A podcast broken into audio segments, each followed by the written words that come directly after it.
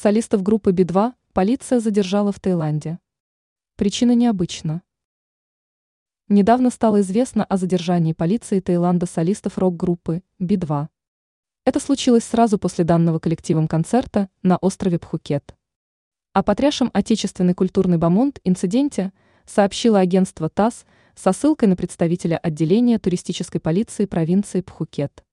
Тот сказал, что в среду, 24 января, его коллеги в курортном Патонге задержали семерых граждан, шестерых россиян и одного израильтянина.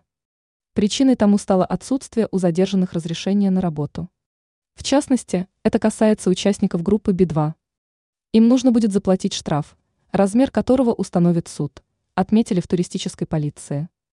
И обратили внимание на следующее. После уплаты штрафа нарушители законов королевства должны будут покинуть его территорию. Концерты Би-2 состоялись в Таиланде в Паттайе 22 января и провинции Пхукет 24 января. Добавим, что в мае 2023 года Министерство юстиции России включило в список иностранных агентов музыканта из Би-2 Егора Бортника «Звездочка», известного как Лева.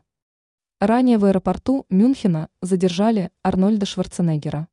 «Звездочка» – физическое лицо, выполняющее функции на агента.